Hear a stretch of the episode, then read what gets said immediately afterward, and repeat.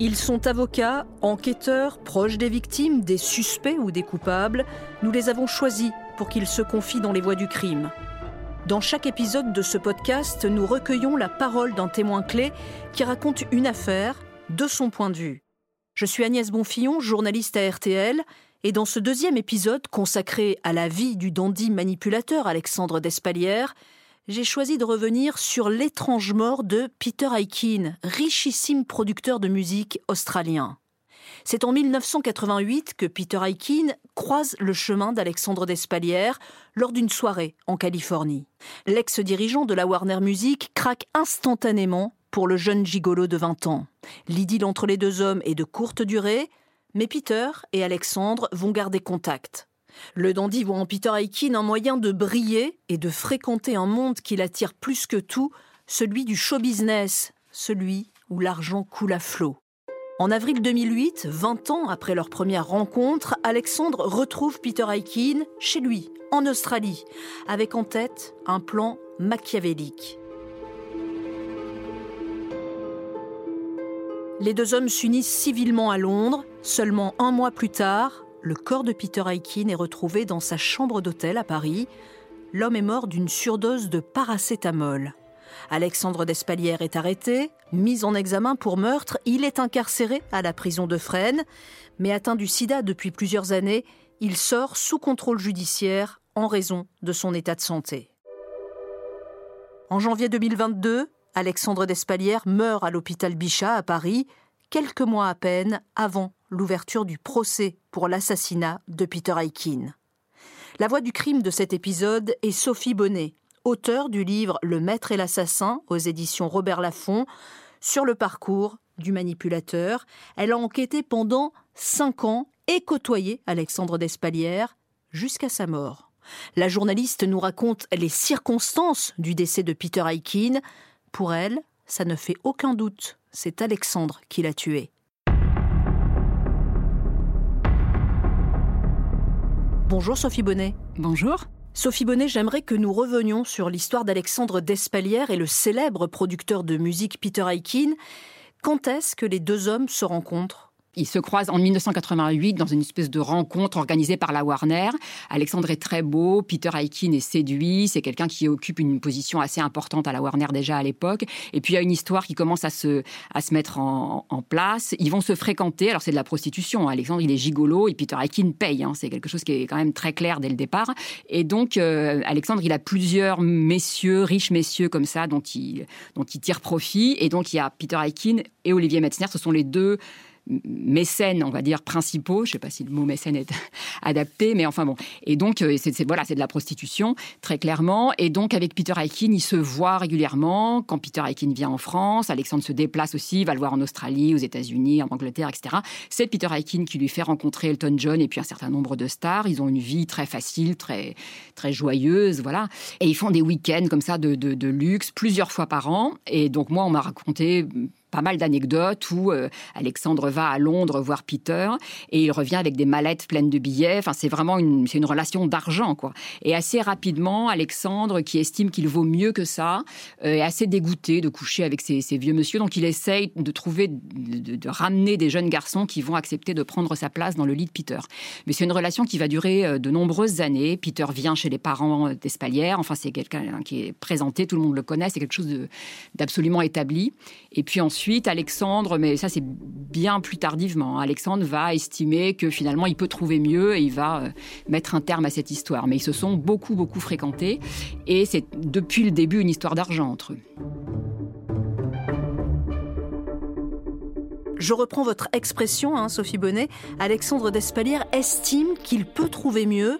Quel scénario va-t-il alors échafauder? Quelques années plus tard, euh, après la mort des parents, euh, donc on est dans les années 2000, euh, Alexandre va faire un séjour aux États-Unis. Donc là, il part avec avec l'argent de, de, l'héritage. Et puis, donc, les, les, les, parents sont morts dans des conditions très trouble. moi, j'ai la conviction absolue qu'Alexandre a tué ses parents et ses grands-mères, voilà, pour en, pour en tirer profit. Euh, et donc il part vraiment dans l'idée de refaire sa vie. Il part à Hollywood. Il considère qu'il est désormais un homme nouveau, euh, que s'il a dû tuer sa famille, c'est vraiment parce qu'il était, voilà, il y était forcé quelque part parce que le destin qui lui avait été promis euh, n'arrivait pas, tardait à arriver. Donc il part faire fortune à Hollywood. Les choses ne se passent pas comme prévu. assez rapidement, il est contraint de se prostituer, de prostituer le, jeune homme qui est avec lui. Enfin, les choses se, les choses se gâtent assez rapidement. Et donc, il se fait adopter par une, une riche veuve. Euh, donc euh, à qui il, enfin voilà, il, monte tout un stratagème absolument machiavélique. Il prétend que donc il est richissime, multimillionnaire et très malade, et donc euh, il lui propose de, il propose à cette à cette dame de l'adopter et que euh, comme ça, cette dame va toucher son immense fortune. Et puis, euh, dès qu'Alexandre est adopté, il s'appelle donc dorénavant Alexandre Baker, euh, très rapidement, il dit à cette dame que donc il faut qu'il soit mis sur le testament, voilà, immédiatement. Et donc, elle a des doutes et elle se rend compte que ce, fils adoptif qu'elle pensait multimillionnaire, en fait, il il a pas un copec, il n'a pas un rond devant lui, et les choses se gâtent très rapidement. Et elle, elle va raconter tout de suite qu'en fait, il, il, il tente de l'empoisonner. Elle tombe très malade. Elle s'en, elle s'en sort, mais bon, l'affaire en reste là. Elle refuse de porter plainte, mais c'est quand même une histoire, euh, une histoire très trouble. Et à la suite de ça, Alexandre est contraint à nouveau de se prostituer aux États-Unis, de faire le gigolo de luxe. Alors il rencontre quelques stars. Enfin, ça, c'est voilà, c'est des choses qui, qui, marchent euh, tout doucement. Enfin, en tout cas, pas comme il l'avait imaginé. Ce qui veut dire que cette riche américaine euh, n'a jamais mis euh, ses doutes sur la place publique? Elle les a mis brièvement. c'est une histoire assez, assez trouble, cette, cette, cette, affaire avec la riche américaine. Je pense que et l'un et l'autre, et Alexandre et la riche américaine, pensaient tous les deux tirer parti de cette adoption et donc, on va pas, on va pas rentrer dans les détails, mais cette personne est, voilà, a un passé assez, assez trouble et je pense qu'elle n'a pas eu forcément envie qu'on vienne fouiller dans, ses, dans sa propre vie, dans les propres décès plus ou moins étranges qu'il y avait autour d'elle. Et donc, l'affaire s'est arrêtée là. Elle a, elle a fait connaître, voilà, le, le, fait qu'Alexandre avait tenté de l'empoisonner, ça elle l'a dit, mais après, elle a refusé de répondre aux questions. Euh, euh, voilà, du FBI sur cette histoire. Et l'affaire s'est arrêtée là. Elle n'a pas porté plainte. Et je pense qu'elle n'avait pas spécialement intérêt ni envie qu'on vienne, qu'on vienne fouiller plus loin. En tout cas, elle n'a pas souhaité, euh, elle pas souhaité donner de suite judiciaire à cette histoire. Donc, il s'en est tiré à très bon compte. Et qu'est-ce qui va ramener Alexandre Despalières dans les bras de Peter Aikin très rapidement après cette histoire parce que la fortune lui est passée sous le nez. En fait, c'est quelque chose qui est assez, enfin, qui va arriver plusieurs fois dans la, trajectoire d'Alexandre Despalières, c'est-à-dire qu'il est très méticuleux pour mettre au point des, stratagèmes machiavéliques. Et puis finalement, quand il obtient ce qu'il veut, il fait des erreurs de débutant. Donc là, avec sa mère adoptive, Madame Baker, ça dure pendant des semaines et des semaines où vraiment il l'entourloupe de, manière très habile. Et puis dès le jour de l'adoption, le soir même, il lui dit mets-moi sur, sur ton testament, alors qu'il est censé être mourant. Et donc tout de suite, elle a des doutes et l'affaire, et l'affaire capote. Et donc ça, c'est vraiment typique d'Alexandre. Il va plusieurs fois commettre ce même type de, d'impair. Et donc, il va garder le nom, Alexandre Becker parce que ça va l'aider pour se faire passer pour un descendant des Rothschild, pour un associé de Mark Zuckerberg, le, créateur de Facebook. Enfin, voilà, c'est un nom qui sonne bien. Et donc, assez rapidement, il commence à se demander quelle va être sa prochaine proie, sur qui est-ce qu'il va pouvoir euh, voilà, tomber. Et donc, il se rappelle euh, que, voilà qu'il y avait ce, Peter, et donc ça lui paraît être une, proie facile, euh, parce que du coup, ils ont plus de nouvelles depuis plusieurs années, et donc il se dit qu'il pourrait prétendre euh, avoir fait fortune aux États-Unis, être voilà avoir été adopté par Madame Baker et avoir une fortune colossale à disposition, dont il voilà il souhaiterait faire bénéficier Peter Aikin. Donc c'est comme ça qu'il va étendre son piège autour de sa proie. Donc sa nouvelle proie, c'est Peter Aikin, et il va réussir assez facilement finalement en quelques mois. Donc il le recontacte, il lui dit je suis devenu millionnaire, je suis à l'article de la mort, je suis très malade et euh, je, souhaiterais te faire bénéficier de mon immense fortune. Marions-nous, il n'y a qu'avec toi que j'ai été heureux. Euh, marions-nous, comme ça c'est toi qui, euh, qui hériteras de, de, tous mes biens, mes appartements, mes immeubles, ma société où plusieurs dizaines de, de personnes travaillent, etc. Et il met au point ça de manière très habile. Donc Peter Aikin, qui est quand même quelqu'un de, très éduqué, de très malin, se laisse complètement avoir Et donc, ils finissent par se, par se marier. Peter Aikin, quand même, qui n'a pas du tout euh, l'air de se poser de questions quand euh, son mari lui dit qu'il est mourant. J'imagine qu'Alexandre Despalières, euh, d'accord, il est, séropositif, mais enfin, il va très bien, Alexandre Despalières, à ce moment-là. Alors, Alexandre Despalières, il est malade depuis qu'il a 16 ans et il a été longtemps persuadé qu'il allait mourir. Et il a réussi à maîtriser de manière l'usage des médicaments, les dosages, les molécules. C'est quelqu'un, on l'appelle le Vidal. Il, il garde toujours à côté de lui, avec lui, il l'emmène partout, une mallette pleine de médicaments. Il fait des piqûres, il fait des injections, il donne des des, médicaments, des comprimés qu'il pile dans, le, les aliments. Il donne ça à tout le monde. Euh, il fait avaler des tas de choses aux gens autour de lui. Et lui, il, maîtrise parfaitement l'usage de certaines molécules. Donc, il peut, par exemple, se faire maigrir d'une quinzaine de kilos très facilement. Il peut se, enfin, voilà, se créer tout un tas de symptômes, se faire perdre du sang. Enfin, c'est quelqu'un qui est vraiment très, très doué. Et donc, il arrive très facilement à faire illusion et à faire croire à Peter qu'il est malade, qu'il est à l'article de la mort. Il, maîtrise vraiment tout le, tout le, le vocabulaire vocabulaire médical. Et puis, il a l'air vraiment, il a l'air vraiment très mal, quoi. Donc non, Peter le croit. Euh, assez facilement, parce que vraiment tout ce qui est tissé autour de cette histoire est vraiment remarquablement machiavélique. Donc Peter rentre dans cette histoire très facilement. Et est-ce que Peter en parle autour de lui, de ce mariage, en parle à sa famille? Il en parle, Peter en parle à quelques personnes autour de lui, ses amis proches, en disant Alexandre, tu te souviens d'Alexandre Despalières, il est revenu dans ma vie, il va mourir, ça ne se voit pas vraiment, mais il est très malade, il en a plus que pour quelques semaines, quelques mois, il est devenu très riche, c'est moi qui vais hériter de tout, et ça lui cause quand même pas mal de soucis. Enfin, c'est quelque chose où il se demande comment il va faire pour euh, reprendre toutes ses entreprises, réussir à voilà à, assurer, et donc il en parle à quelques personnes autour de lui en leur demandant de garder le secret et de ne pas voilà parce que Alexandre lui dit qu'il y a tellement d'argent que sinon ça va attirer les vautours, etc.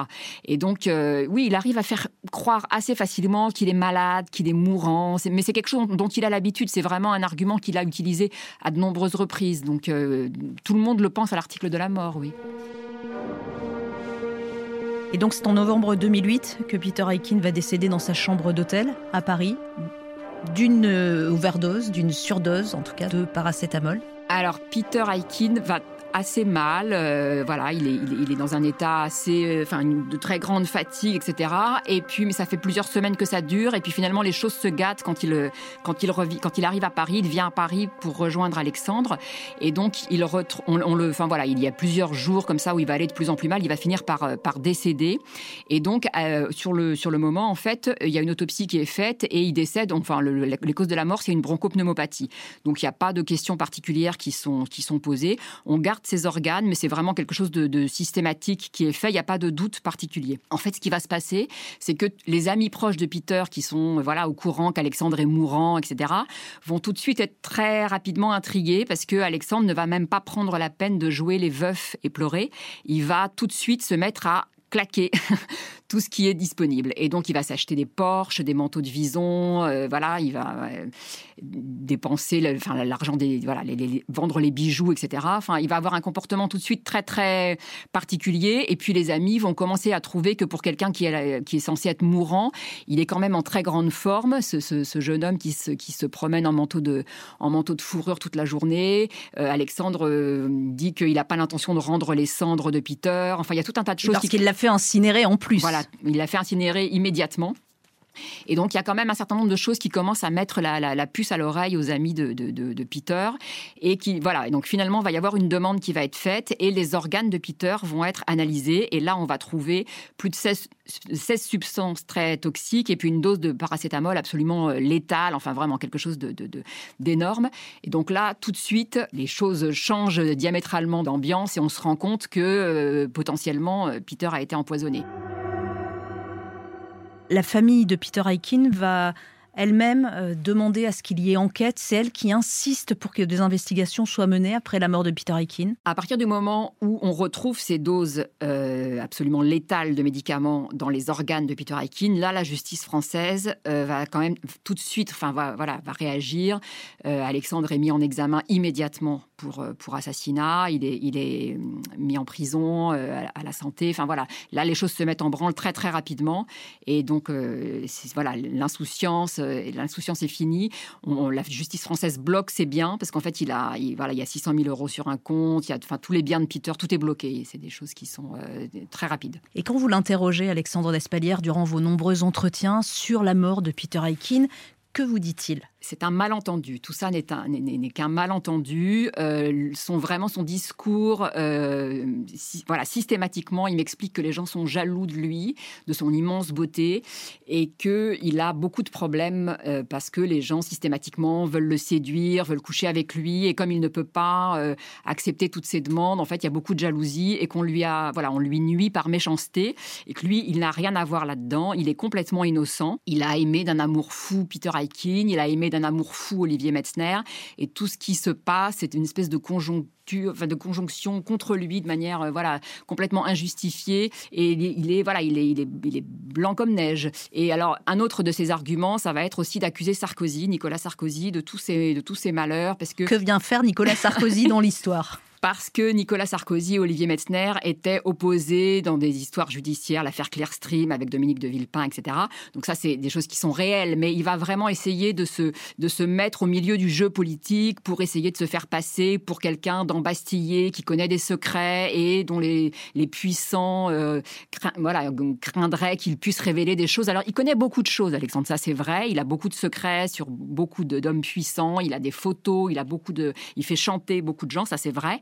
Mais en l'occurrence, Nicolas Sarkozy n'a absolument rien à voir dans, dans, les morts familiales, dans la mort de Peter Aikin. Ça, c'est voilà, c'est quelque chose que lui va tenter de mettre, en, de mettre en scène et de raconter, mais c'est une légende. Et concernant la haute concentration de paracétamol dans le corps de Peter Aikin, que dit-il?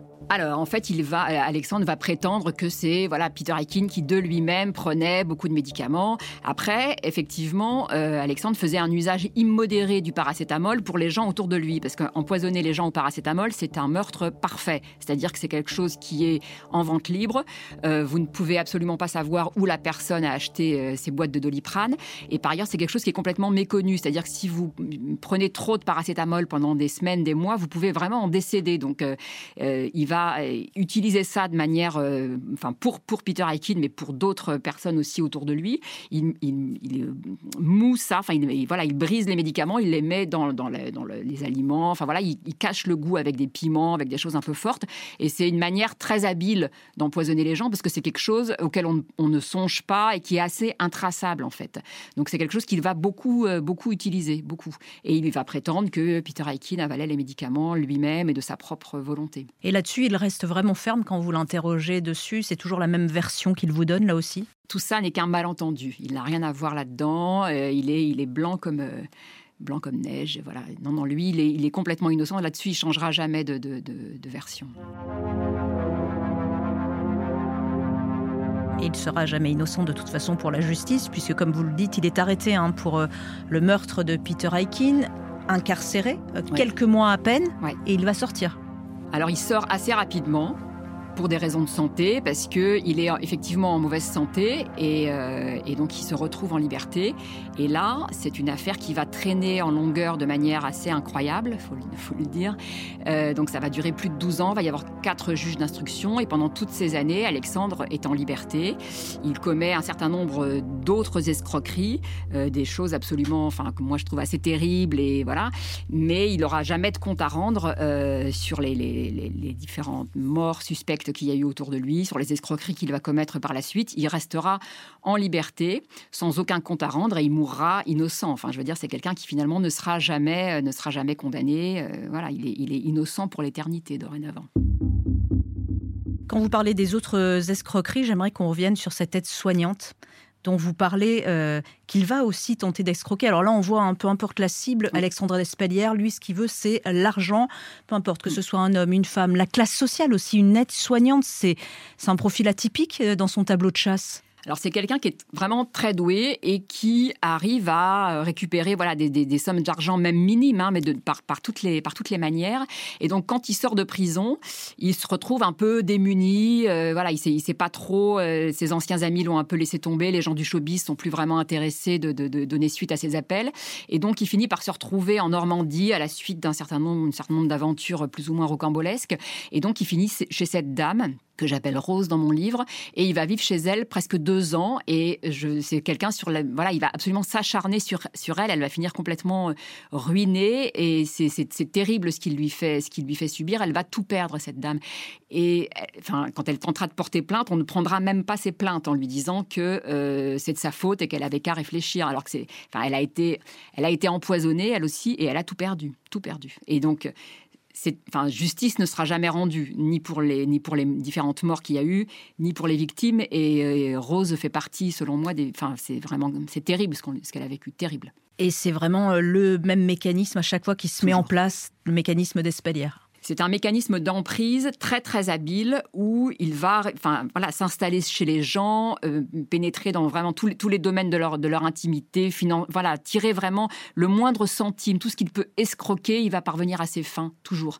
Mais voilà, il, a, il a répété le même schéma avec toutes sortes de gens. Enfin, je veux dire, c'est exactement le même mécanisme pour Rose, cette aide-soignante en, en Normandie, que pour Peter Aikin, un des hommes les plus puissants euh, du monde du show business. Enfin, c'est exactement la même chose quand il s'agit d'escroquer 15 euh, euros ou 15 millions. C'est exactement le, même mode de fonctionnement. Il est rodé et il est, très fort, très fort.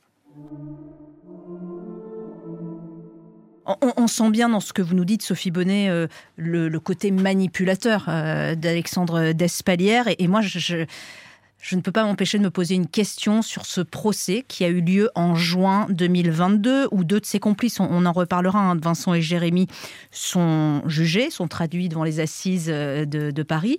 Est-ce que, selon vous, toujours, Alexandre Despalières a arrêté son traitement de façon euh, vraiment... Euh, bah, il, savait très bien qu'il ne voulait pas être jugé? Absolument, moi, il n'y a aucun doute, oui.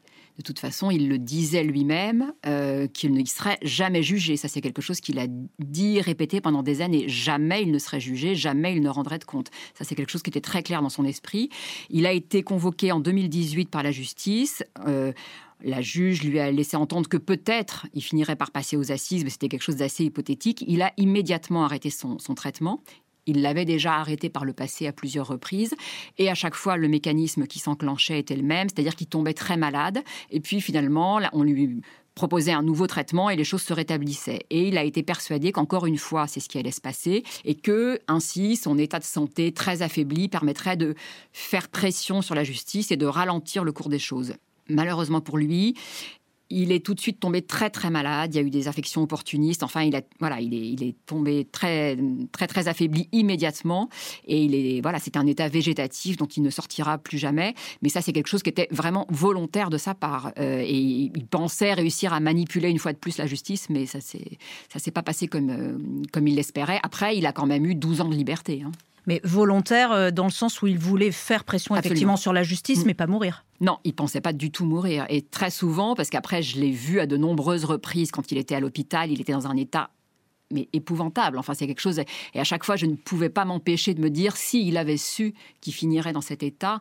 C'est voilà, jamais, je pense, ça lui était venu à l'esprit, lui qui était si beau, si délicat, si raffiné, voir voilà la, la façon dans les années terribles qui l'attendaient. Jamais il avait pu imaginer ça. C'est quelque chose dont je me suis, enfin, je me suis souvent fait la remarque à chaque fois que je le voyais. C'était, il était dans un état vraiment euh, incroyablement dur. Voilà.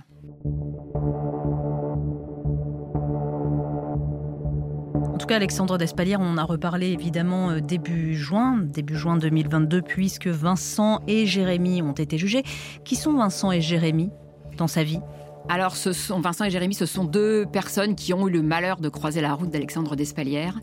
Euh, comme beaucoup d'autres, c'est des gens qu'il a mis sous emprise très clairement. Jérémy a vécu avec lui pendant des années. C'est quelqu'un euh, à qui Alexandre a fait faire des choses. enfin, voilà, il a, il fait se prostituer pendant des années. Enfin, c'est voilà, c'est des gens qui ont payé très cher leur euh, leur intimité avec Alexandre Despalières. Euh, Vincent, ça a été beaucoup plus, beaucoup plus court, voilà, sur un laps de temps beaucoup plus court.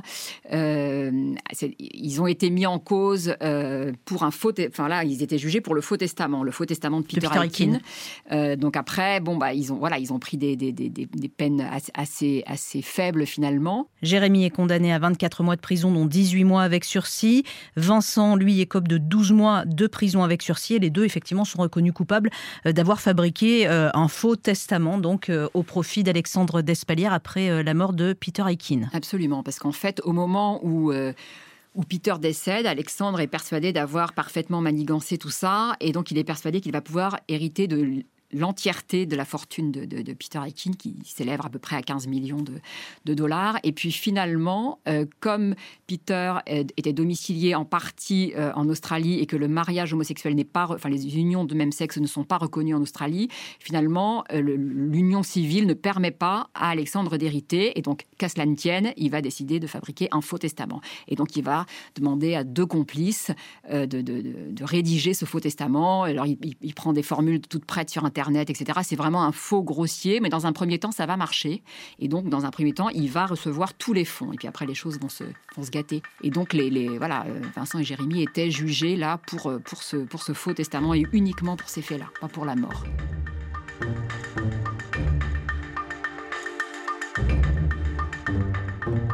Vincent et Jérémy, qui étaient effectivement dans l'ombre d'Alexandre Despalières aussi pendant euh, les années Aikin, euh, Metzner euh, et autres, toutes les escroqueries finalement. Est-ce qu'ils étaient au courant?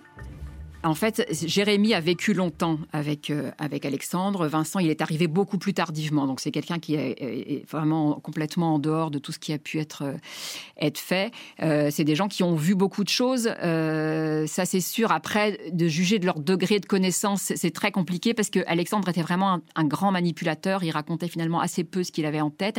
Et c'est quelqu'un qui s'arrangeait pour avoir toujours à disposition des gens autour de lui qui pouvaient se charger des, des basses besognes et des choses dont il pouvait avoir besoin. Il a toujours eu ce fonctionnement-là, de fonctionner en duo en trio avec des gens à disposition. C'est quelque chose de très habituel pour lui, mais c'est de manière générale, les gens n'étaient pas forcément euh, au courant parfaitement de ce qui allait se tramer. C'est quelque chose, euh, enfin voilà, c'était vraiment le fonctionnement habituel d'Alexandre.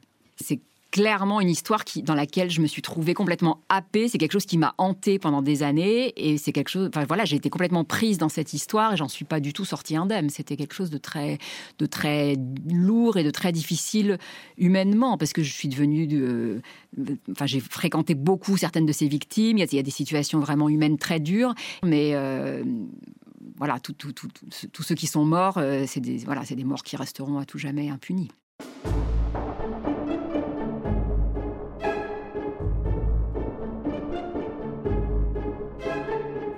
Venez d'écouter l'épisode des Voix du crime consacré à Alexandre Despalières, le dandy toxique suspecté de plusieurs meurtres, dont celui du millionnaire Peter Aikin. Vous pouvez retrouver cet épisode et tous les précédents sur l'application RTL, rtl.fr et toutes nos plateformes partenaires. N'hésitez pas à nous laisser une note ou un commentaire.